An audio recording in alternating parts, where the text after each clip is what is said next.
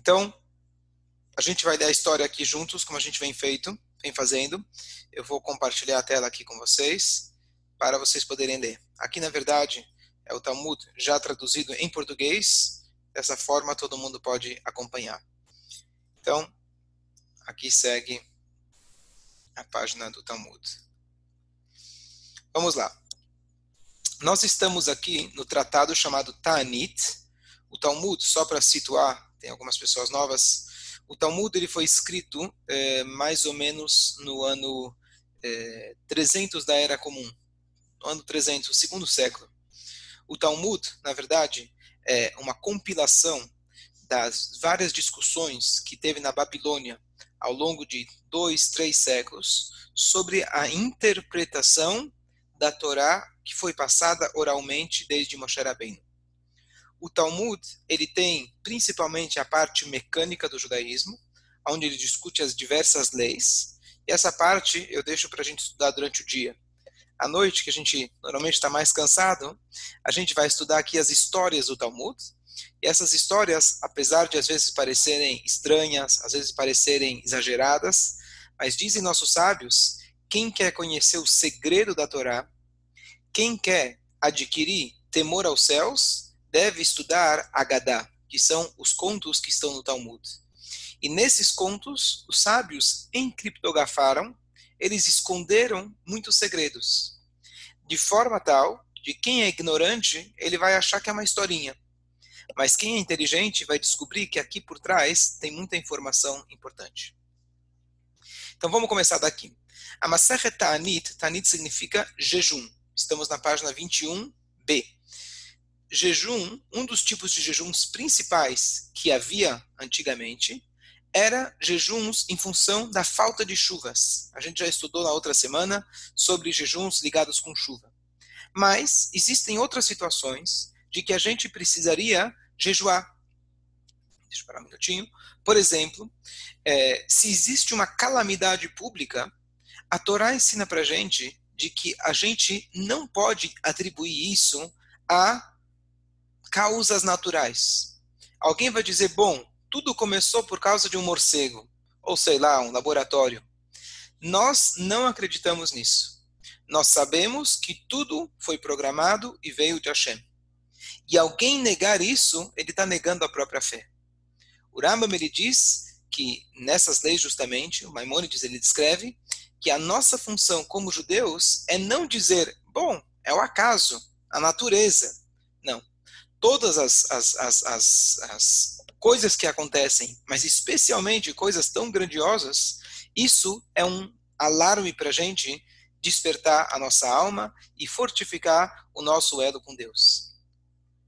E aí a gente vai dizer, bom, tudo bem, isso é muito bonito, mas como eu, tão pequeno, posso fazer a diferença num problema tão magnânime, problema tão grande? Então vamos ver aqui o que a Gemara ensina para gente a respeito de pestes. Então vamos lá. O Talmud fala o seguinte: certa vez houve uma praga de pestilência em Sura, uma peste, as pessoas morriam. Mas na vizinhança de Irav, sábio, grande sábio, não havia pestilência. As pessoas, portanto, pensaram que isso se devia ao grande mérito de Irav. No entanto, foi revelado a eles em um sonho que o mérito de Irav era muito grande e esse assunto muito pequeno para o mérito de Irav estar envolvido. Em vez, de, em vez disso, seu bairro foi poupado devido a atos de bondade de um homem que iria emprestar a sua enxada, mará e pá, zevila, na linguagem do Talmud, para preparar locais para sepultamento. Essa é a primeira passagem. Então vamos repetir e analisar. Havia uma peste e aquela peste parecia que determinada cidade ela não, não, não alcançava. Inclusive, a gente sabe que a ideia da peste, alguns morrem, infelizmente, outros não, felizmente, mas a ideia da peste, como a gente vem vendo isso de perto, ela pega aleatoriamente, aparentemente, quem tiver no caminho. Não importa o lugar. E de repente tinha um determinado bairro, uma determinada cidade, que nada acontecia. Então era algo curioso, algo espantoso. Então logo eles deduziram que isso se devia ao Rav. Rav é um dos maiores sábios que nós temos, sempre mencionado no Talmud. Então, se o Rav ele morava lá, o grande sábio, o grande tzadik, o grande mestre, nós sabemos que o mérito de um tzadik, ele protege não só a si mesmo, como protege os outros. Então eles pensaram, talvez é o mérito do rabino que protegeu a gente. Deus faz questão de tirar isso da cabeça deles, o que é muito estranho. Imagina, as pessoas se apoiam num rabino, se apoiam no mérito de um tzadik. Chega Deus falando, não é nada disso, não. Esse rabino não, não é mérito dele. É mérito de uma pessoa. Qual que era essa pessoa? Uma pessoa que em, emprestava sua, sua inchada para que as pessoas pudessem enterrar os seus mortos. Lembrando que as pessoas nessa época estavam em extrema pobreza, provavelmente, e não era todo mundo que tinha o luxo de ter uma enxada, não era toda a cidade que você tinha uma revra kadisha, que tinha lá o tratorzinho que fazia, é, longe de nós, que fazia o buraco para enterrar. Então, esse indivíduo, ele, ele emprestava a sua enxada para que as pessoas pudessem enterrar. E por causa disso, diz Agmará, por causa disso, toda a cidade foi poupada da peste. Então vamos tentar analisar.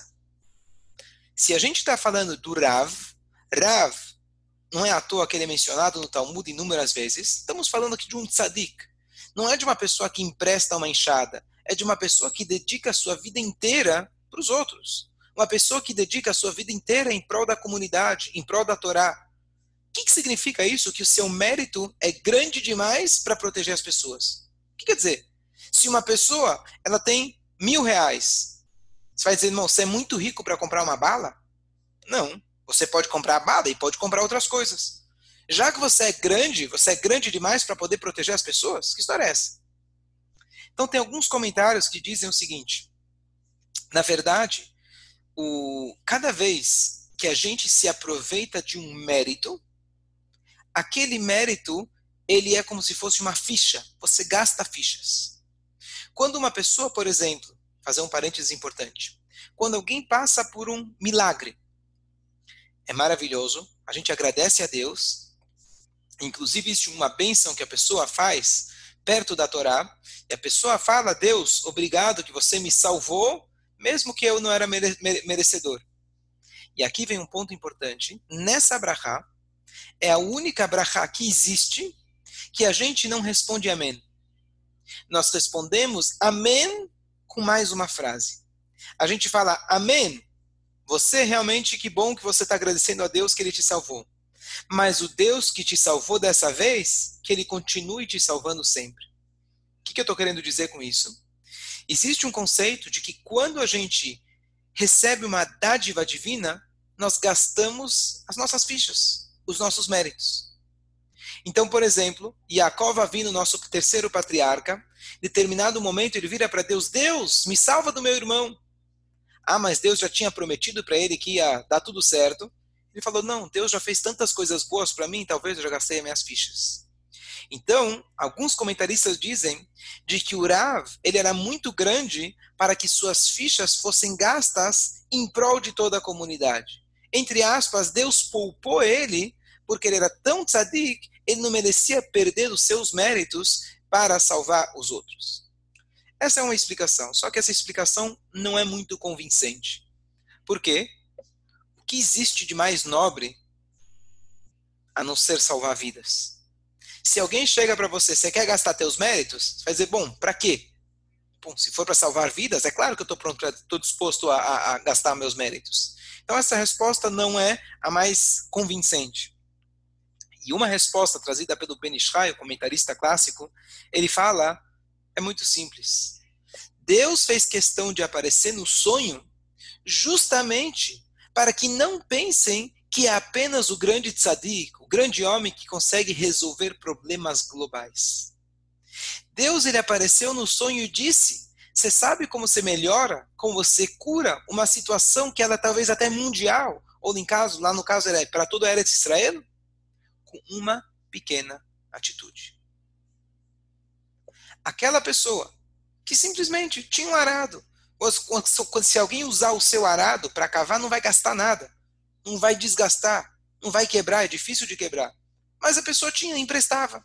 Esse mérito dele emprestar é suficiente para que toda a cidade fosse poupada. Então aqui a gente já tem uma lição incrível, muito, muito importante nessa época. A gente pensa e a gente é, é, enxerga esse problema que a gente está passando, a pandemia, como um problema tremendo, como algo global. E a gente se sente pequeno. Será que vai ser a vacina dali, ou a vacina daqui? Ou será que as eleições nos Estados Unidos vão ter alguma influência nisso? Será que Israel vai vir com alguma solução mágica? A solução vem, muitas vezes, de uma única atitude. De uma pessoa que, inclusive, o Talmud nem falou o nome dela. Ela tinha um machado, um arado que ela emprestava para os outros. Isso foi suficiente para que aquela cidade inteira fosse poupada. Então a gente tem uma lição muito prática para o nosso dia a dia. O tema da aula é Talmud para o dia a dia. A gente vê que um livro que ele foi escrito há dois mil anos atrás, dois milênios atrás, os problemas não eram muito diferentes daquilo que a gente enfrenta hoje. Às vezes a gente vive uma vida numa casa Baruch Hashem luxuosa, com segurança, com um teto que não entra chuva, e a gente se engana, a gente cria a ilusão pensando que nós estamos imunes de qualquer uma dessas doenças do passado, problemas antigos. O mundo continua exatamente o mesmo mas a solução também continua a mesma e a Torá já preveniu e ela já deu para a gente o remédio. Então, com pequenas atitudes nossas, a gente consegue mudar tudo. Mais uma coisa curiosa nesse episódio é de que a pessoa emprestava um machado para ajudar uma pessoa na hora de um falecimento.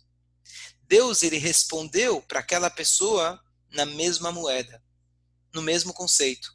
Você permitiu com que as pessoas pudessem enterrar os seus mortos. Então, eu vou poupar de você mortes na sua cidade.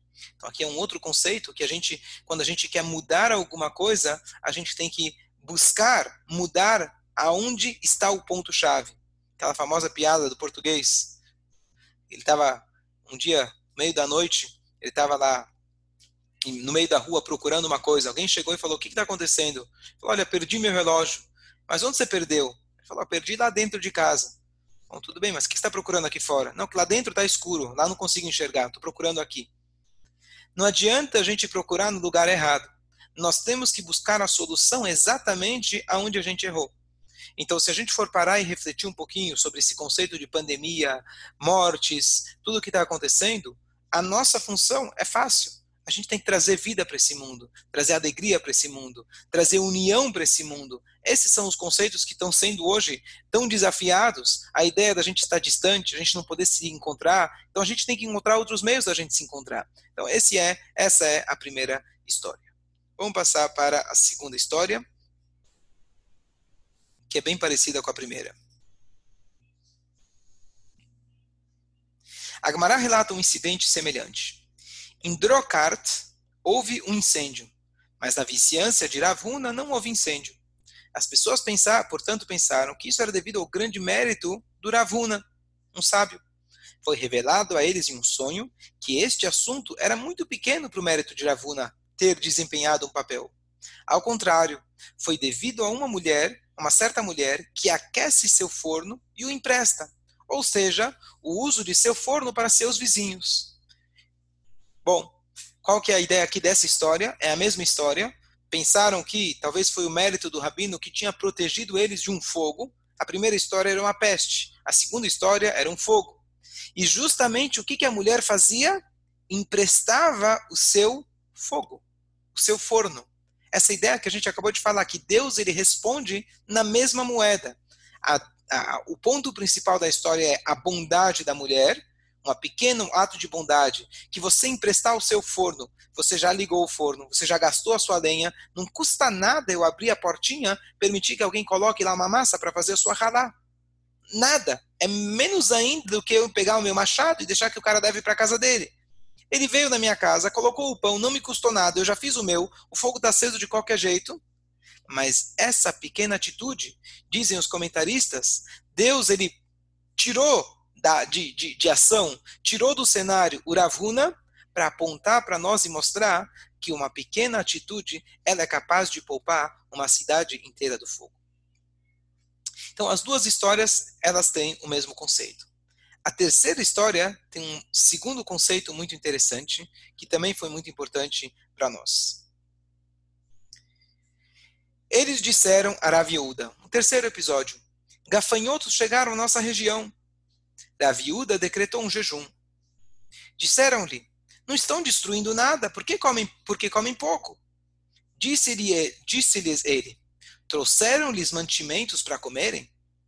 Mesmo que eles não estejam prejudicando suas plantações agora, eles certamente os comerão em breve. Então, o que, que a Gamara está dizendo aqui? Uma coisa curiosa, é, durante essa pandemia, as pessoas chegaram a comentar que a gente estava com as 10 pragas do Egito. Tínhamos a peste, lá nos países mais para o sul, aqui na América, América do Sul, a gente teve essa praga dos gafanhotos, que graças a Deus não chegou aqui, mas quem chegou a assistir um pouquinho de como eles funcionam é uma coisa de louco. Vocês devem ter visto alguma reportagem, alguma coisa, de que como a quantidade de gafanhotos eles comem, destroem e é uma coisa incontrolável.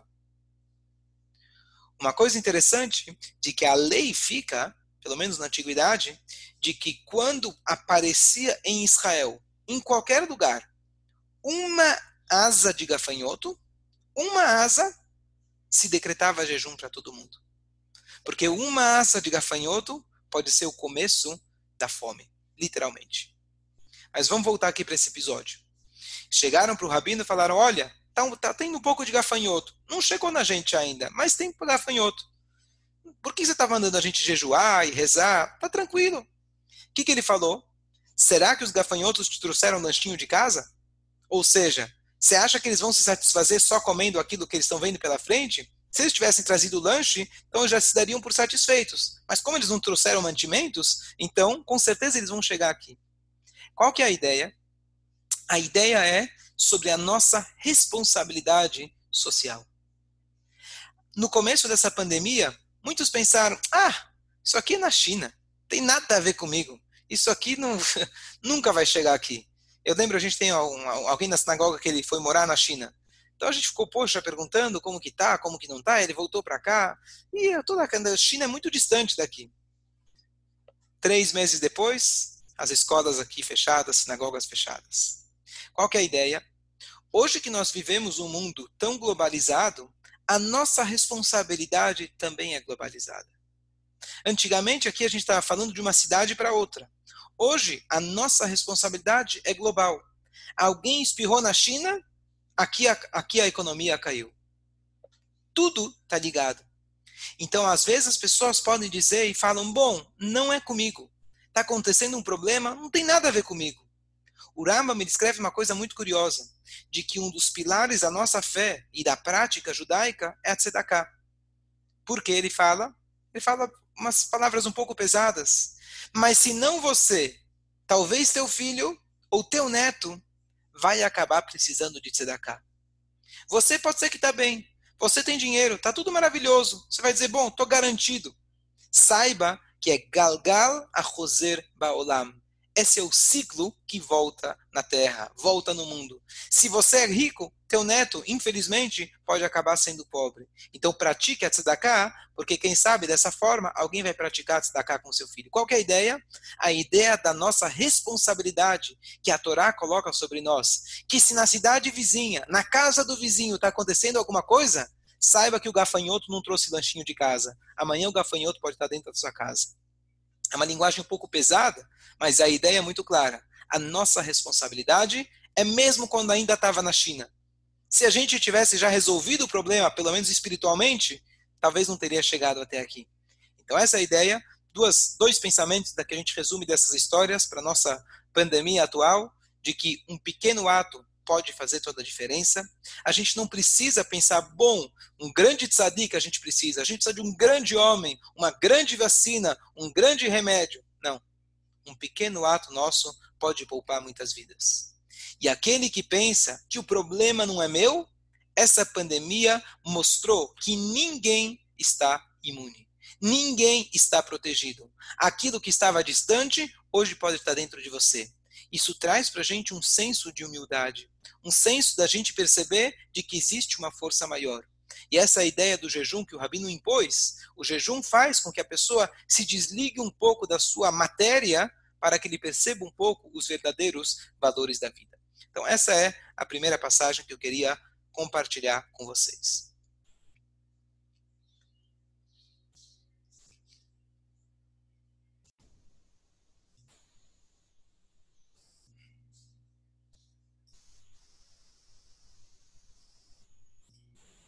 Ok. Essa passagem aqui, ela é muito famosa, mas pouco cultivada, pouco entendida. Aqui é o Talmud, a gente voltou agora para a página 6a. A gente antes estava na página 20, agora a gente está é, 21, agora a gente está na página 6. E aqui o Talmud está trazendo vários episódios entre dois sábios, Rav Nachman e Rav. Então, o Talmud começa, vamos começar aqui a história. Depois que eles conversam bastante, quando eles estavam se despedindo, os dois sábios, Rav Nachman disse ao Rabino Yitzhak, dois sábios, mestre, dê-me uma, bênção. Rabi Yitzhak disse a ele, vou lhe contar uma parábola. Aqui este assunto é comparável. É comparável em alguém, alguém que caminhava por um deserto, estava com fome, cansado e com sede.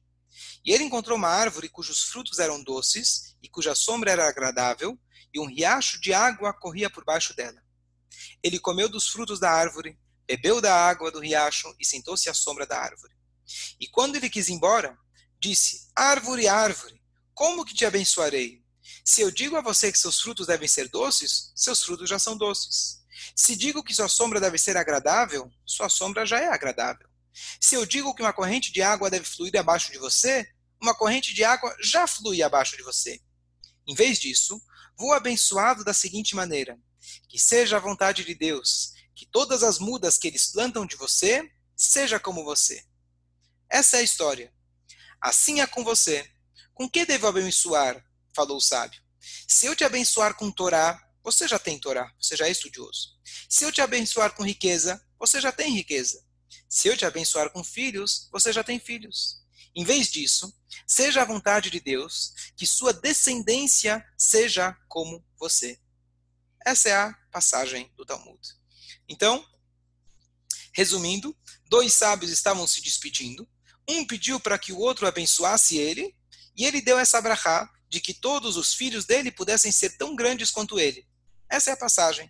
Ele deu essa parábola da árvore, que uma pessoa estava com fome, com sede, cansada, e ele na árvore ele conseguiu saciar a sede, é, matar a sua fome e descansar na sombra. E ele foi lá e abençoou aquela árvore e disse: Bom, eu não tenho o que te acrescentar, você já tem tudo. Então eu vou te dar uma bênção para que todas as mudas que venham de você possam ter a mesma bênção que você tem.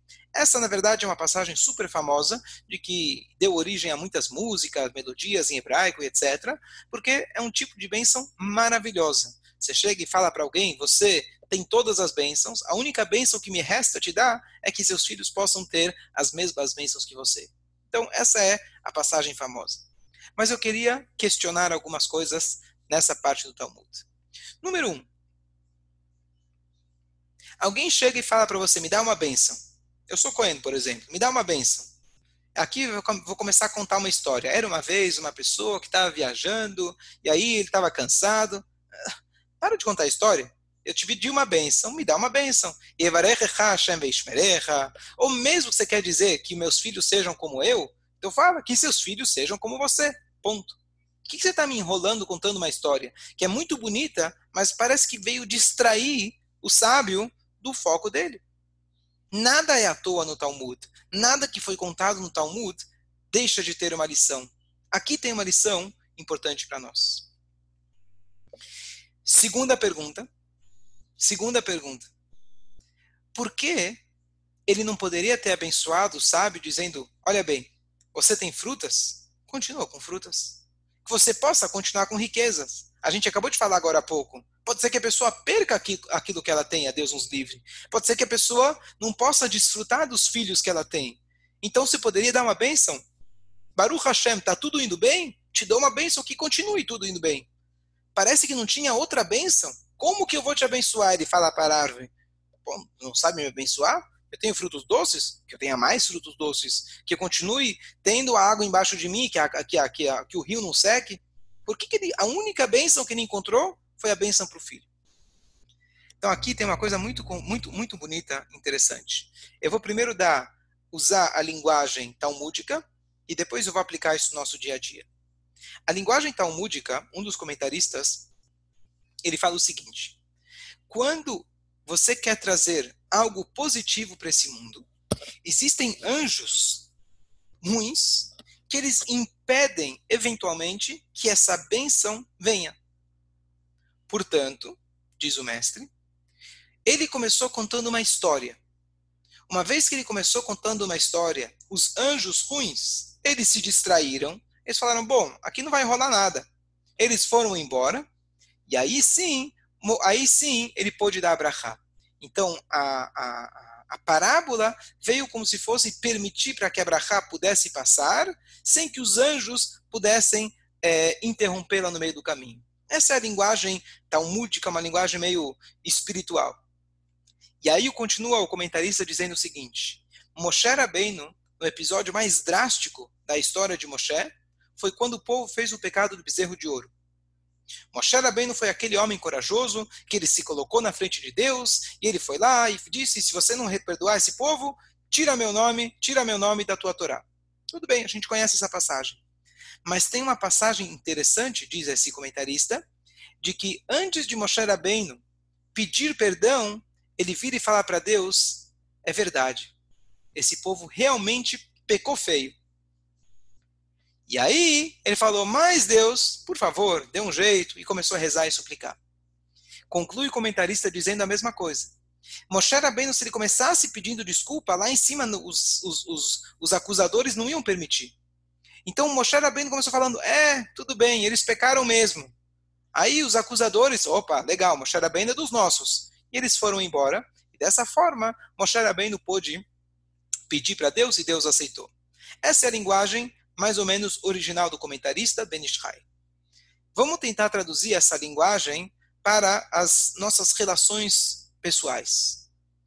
Sem usar o termo anjo, que é verdadeiro, mas é um, aceito, um, um, um, um termo muito distante para a gente.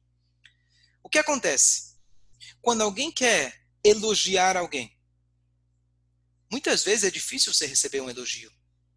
Quando alguém começa a falar você é inteligente, Muita gente tem dificuldade. Não, não sou tanto assim. Você é uma pessoa capaz. Você é uma pessoa bonita. Ah, não é tanto assim. O nosso ego muitas vezes não permite o elogio. A crítica nem se fala. Qual que é a forma da gente conseguir transmitir uma ideia para alguém? Não existe melhor forma do que contar uma história. Meu pai está aqui, ele sempre diz que o primeiro ponto, o primeiro ponto do ensinamento de Hassidut é contar história. Mas na verdade não é Hassidut. Vamos olhar para a Torá. Como que funciona a Torá? Torá significa leis. Teoricamente, a Torá deveria começar e dizer, olha, pode, não pode, pode, não pode, faz, não faz, faz, não faz, e acabou. A Torá começa contando toda uma história. Deus criou o mundo, e veio Adão, e veio Havá, Avram, Yitzhak, Yaakov. Para que toda essa história? Na verdade, a Torá usa a linguagem que os sábios dizem é Beshlishi Amedaber a linguagem é na terceira pessoa do singular. Eu, você, ele. A Torá não fala Deus fala para você. Deus sempre, a Torá está sempre contando uma história de Moshe, Deus, Deus para Avram, Deus para Noah, Deus para Adão. É uma história de, em terceira pessoa. Eles, eles, eles, eles. Por quê? Se a Torá é um ensinamento, se a Torá é algo que vem nos obrigar, Deus deveria começar a falar toda a Torá. Olha, eu criei o mundo. Estão ouvindo? Eu que falei para Noah, eu que falei, estão ouvindo? Para o leitor, uma comunicação com o leitor. Quem lê a Torá não tem uma comunicação com o leitor. A linguagem é sempre ele contando uma história de um terceiro. Por que isso? Porque a melhor maneira de você permitir que alguém absorva uma informação é você tirando o ego da frente. Quando eu conto uma história para a pessoa, eu permito que ela escute como aquilo como uma história. Não está falando com ela, estou ouvindo uma história. Depois cai a ficha que, na verdade, não estava contando uma história de alguém. Você pega livrinhos de criança, longe, assim, sem querer comparar com a Torá. Mas tem aquilo que se chama fábulas. Fábulas são as historinhas de animais. E você conta lá que a girafinha e o elefante brigaram. Você está contando da história da criança com o um amigo dele que brigou na escola. Mas você não tem como contar isso de outra forma. Você conta falando de um elefante, a criança se perde pensando no elefante, só depois ela percebe que, na verdade, é ela mesma. A Torá faz a mesma coisa. A Torá tira os anjos ruins da frente. Quem são os anjos ruins? Além do sentido espiritual, são os nossos pensamentos, o nosso ego. Ele às vezes não permite que a gente receba uma brahá. Para que a gente possa receber uma brahá, nós temos que ser um copo vazio. A é como a água. Se o nosso copo está cheio, quando alguém começa a te dar uma bênção, ele começa a te falar coisas boas, você pensa, hum, não sei se é bem assim. Não sei se eu mereço. Não sei se esse cara tem a força de me abençoar. Não sei se é bem assim. Não sei se é essa brahá que eu preciso. Esses pensamentos teus estão atrapalhando com que a brahá venha para você. Veio o sábio, ele falou, vou te dar uma bênção. Mas como que ele começou falando a bênção? Eu vou te contar uma história. Você escuta a história, você não tem teu ego envolvido. Não está falando de você. Está contando do homem que passeou no deserto e ganhou a árvore. Não tem nada a ver comigo. E você aceita, você fala, que linda essa história. Só que no final ele vira o jogo e fala, a árvore é você. A Torá é seus frutos, os seus filhos, e assim por diante. Então aqui, na verdade, a gente tem um conceito que a gente pode aplicar isso de várias formas no nosso dia a dia. A maneira que o rabino decidiu abençoar foi através de uma história. A maneira que a gente pode e deve se comunicar da melhor maneira possível é nunca falando você fez isso, eu fiz isso, você, eu. Na hora que você faz isso, o nosso ego quase sempre não permite que a informação passe. Conte uma história, conte o seu sentimento, conta aquilo que aconteceu com você e permita com que o outro possa absorver aquela ideia. Isso funciona na educação. Você conta uma história. E olha que interessante.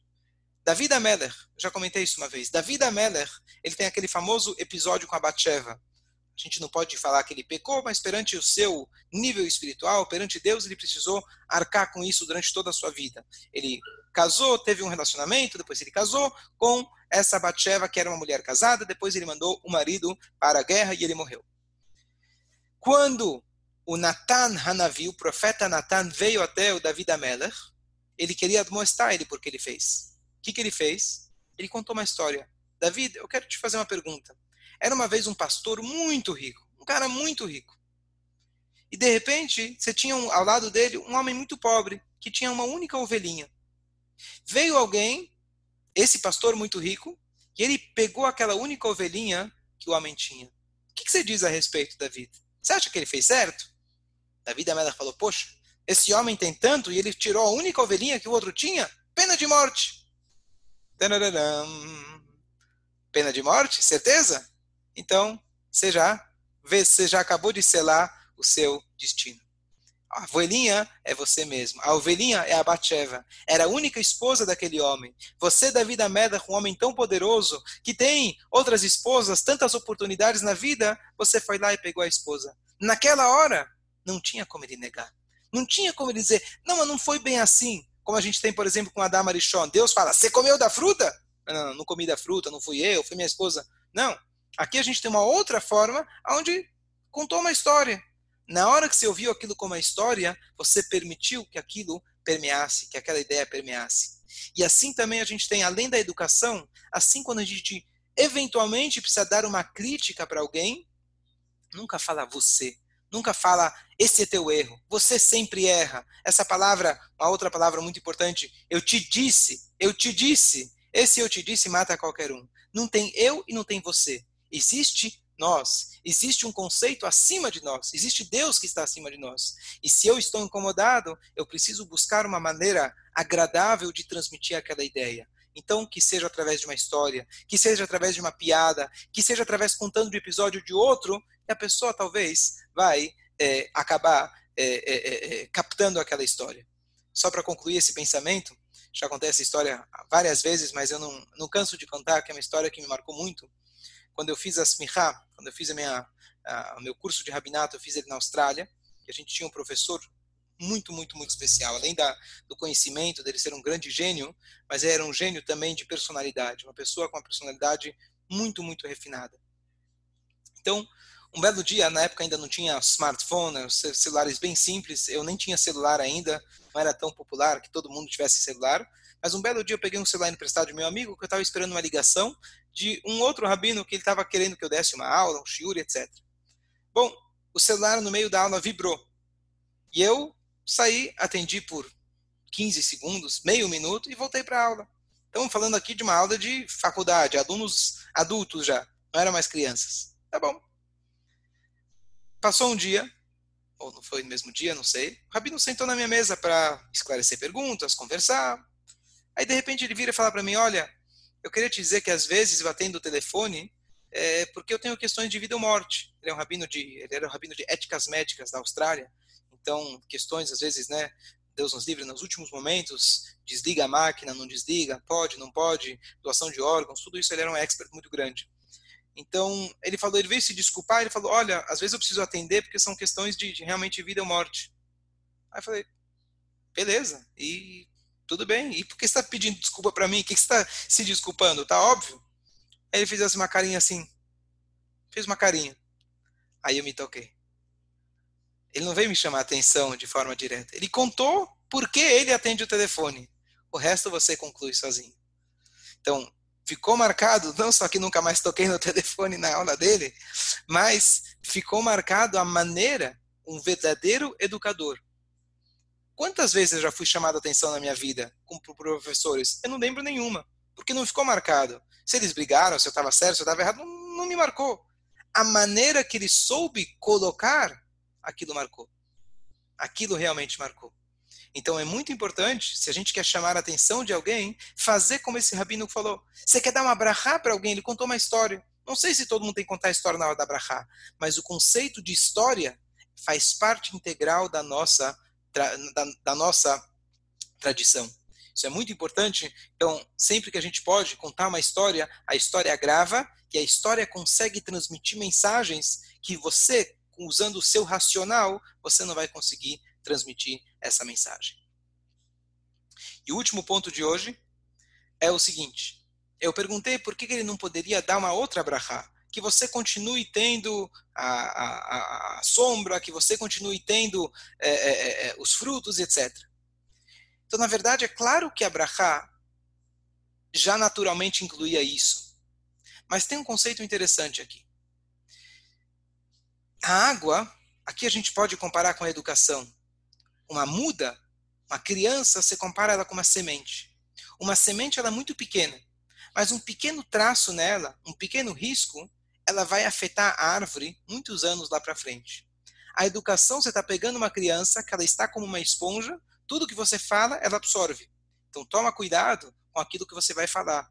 Presta bem atenção o que você vai dizer e ensinar para aquela criança. Aquilo vai ficar absorvido como uma semente e lá na frente os frutos vão nascer de acordo.